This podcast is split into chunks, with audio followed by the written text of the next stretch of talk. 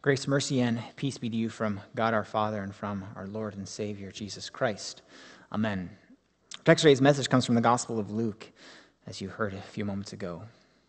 Dear brothers and sisters in Christ, if you take your Bible and you flip to any random part of Scripture, do you know what you're going to find? You're going to find God's Word. You're going to find a book that is inspired by the Holy Spirit because all Scripture is breathed out by God. All of these words come from Him. And these are not just words of man, as plenty of people will tell you about the Bible. Because by putting the authorship of the Bible on men, well, others can claim that men are imperfect, and thus the word of man is imperfect and full of errors. Well, and when something is full of errors, then I don't have to listen to it. Peter makes it very clear. Yes, someone had to speak these words to people. Yes, someone had to write them down for us to be able to have them today. But these words were carried along by the Holy Spirit. These words did not come from the mind of men, but they came from God. If you turn to the first page of the Bible, you're going to see that this book begins with God. In the beginning, God created. Not man, not a random occurrence, not a big bang. God created and it was. And not only did God breathe life into the words of the Bible, he breathed life into his creation. And if you turn to the last page of the Bible, you're going to see that this book ends with God. Revelation 22. The grace of the Lord Jesus be with all. Amen. Not man God's grace be with you all. And as you look at all the words in between the beginning and the end, you're going to see God weaving his story together. He is going to make everything connect. That's why when someone puts together a picture of all of the cross references of the Bible, it looks like this. So much Scripture connects to other parts of Scripture. So much Scripture is there to help us understand other Scripture, interpret other parts of Scripture. And so much Scripture foretells of what is to come. And as the story is weaved together, as promises of God are made, promises of God are kept, and the pages are filled with history the history of the world, and you see amidst all of it one thing in the center of it all, and that is Jesus. He's there in the beginning with the Father and the Spirit before all things are created. And he's there in the end with the Father and the Spirit, calling all believers to himself. And as you make your way through God's word, you're going to see that it is filled with everyone who isn't God trying to make themselves the center, make the story more about them than about God, make you want to trust the words of others rather than the word of God. I mean, look at Satan's temptation to Eve. Did God actually say, You shall not eat any tree in the garden? Did God actually say this. Because if God didn't actually say this, then you don't have to listen to it. And we know that listening to Satan didn't really turn out very well for Adam and Eve. It didn't really turn out well for any of us either, because from their sin of disobedience, all people, all of us, are born into sin. We commit actual sins by continuing to disobey God and His words just like our first parents, Adam and Eve. And the consequence for our sin is death, physical death, which will come for all of us. Our bodies fail us, they break down, they go through all kinds of sickness, disease, cancer, heart attack, stroke you name it, sin did it. But our punishment extends beyond physical death. Because what we deserve for our sin is eternal death, it's hell.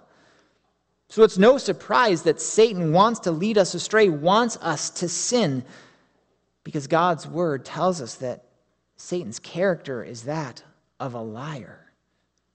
Did God really say? He is a murderer who wants us to die in unbelief so that we do go to hell. And there is no truth in him because he is the father of lies. So, is it really surprising that the first attack still in our world today has to do with the things that God actually said? Are the words that are contained in this book are they actually the words of God? Because if they aren't really God's word, then you don't have to hear anything that it has to say to you. And if you don't have to listen to it, then you don't have to hear that you are a sinner deserving of death. And who wants to hear that? But if you don't have to listen to this, then you're also going to miss the most important part. And that is Jesus. If you listen to God's word, you're going to hear about the failures of many people. But every once in a while, you'll see someone come along who gets at least something right. And today we see that John is one of those people. And the reason that John was able to do something right is because the Spirit was at work in him. We know that John was filled with the Holy Spirit even in his mother's womb. That's how we know that babies can have faith. Was John perfect? No, of course not. He was a sinner like the rest of us. But he knew his place, he knew his role. And his role was to prepare. His role was to prepare the people for the coming of the Christ. How did he know that the Christ was coming? Because the Holy Spirit was at work in him. Just like the words of the Bible produced by men were carried along by the Holy Spirit, so the Holy Spirit carried the words to John as well. So that John could say, I baptize you with water, but he who is mightier than I is coming, the strap of whose sandals I am not worthy to untie. He will baptize you with the Holy Spirit and fire. John understood that before the Christ, he was not worthy.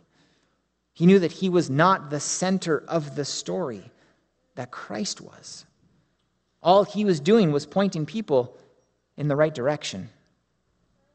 And as John's father, Zechariah, foretold, John was there to give knowledge of salvation to his people in the forgiveness of their sins because of the tender mercy of our God whereby the sunrise shall visit us from on high, to give light to those who sit in darkness and in the shadow of death, to guide our feet into the way of peace. This was the good news that John preached to the people the light to those sitting in darkness and death, that the Christ would be far greater than him, bring salvation and forgiveness and peace to his people. And he knew that when Christ came, when Christ actually came, that John, he would decrease and Christ would increase. John prepared the way for Christ, and when Christ came, John and his ministry would slowly fade away. Of course, it didn't help that John gets imprisoned and eventually beheaded, and that's when his ministry is really ended for good. We remember John for his work of preparation for his faithfulness. And even as Jesus spoke of John being the greatest of, of men born of women, he was a great instrument that God used to prepare and point people to Jesus. That same thing still happens today. There are people who are called to prepare the way, to point others to Christ that God uses. That is the role of pastor. Yet there are many pastors all over the world who are not like John, who make the ministry about them and not about Christ. They would rather increase themselves and decrease Christ. And so much of it is about them that if they were to leave that church, that congregation, the ministry would fall apart. Some of them even feel that they are the ones who provide the words of eternal life. Wait, that sounds familiar, doesn't it? And, oh, wait, that was Peter saying that statement about Jesus. Jesus has the words of eternal life. Guess what? Pastors aren't perfect. They're sinners just like everyone else. And sometimes we get it wrong. We make it about us and not about Christ. That's why my prayer is always that the Holy Spirit gives me the words to speak to God's people, to each and every one of you, so that they are not seen as my words, but His words. Pastors should be more like John. We must decrease and Christ must increase. And we should do exactly what, the, what, the, what Zechariah prophesied that John would do, because these words still hold true today. We should be here before you, before each and every one of you, to give knowledge of salvation to God's people and the forgiveness of their sins because of the tender mercy of God, whereby the sunrise shall visit us from on high to give light to those who sit in darkness and in the shadow of death to guide our feet into the way of peace. And we can only do this through the Holy Spirit's power working in us. We're in the season of Advent, a time of preparation, where we prepare for Christ's coming that first Christmas. We prepare our hearts and minds to celebrate his birth because his birth means so much for us. But his birth is only one part of it all. There are other parts of Jesus' story that we cannot leave out, that we cannot skip over, that we cannot ignore. His birth is great. It's a time of celebration and joy and hope and love and peace and gift giving as we think about the greatest gift each and every one of us have ever received in Christ.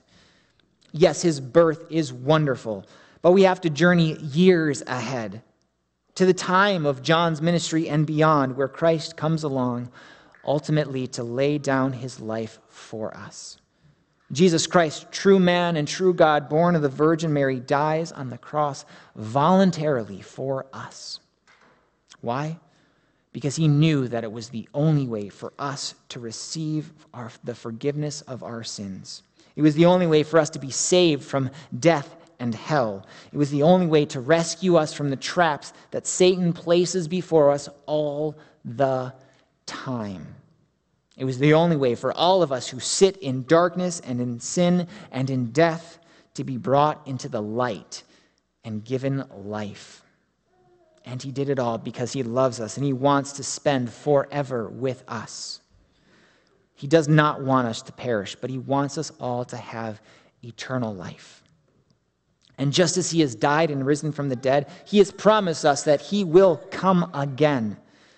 And so we are always in a time of preparation, called to be ready for Christ's second coming, when he will gather all believers to himself for all eternity.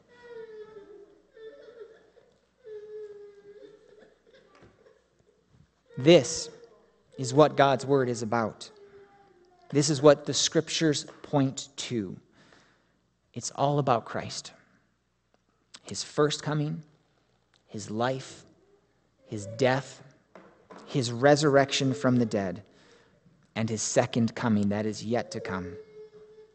From beginning end to end, from start to finish, these are God's words Father, Son, and Holy Spirit. And they most certainly are the words of eternal life. Amen. Now, the peace of God, which passes all understanding, guard your hearts and minds in Jesus Christ, our Lord and our Savior. Amen.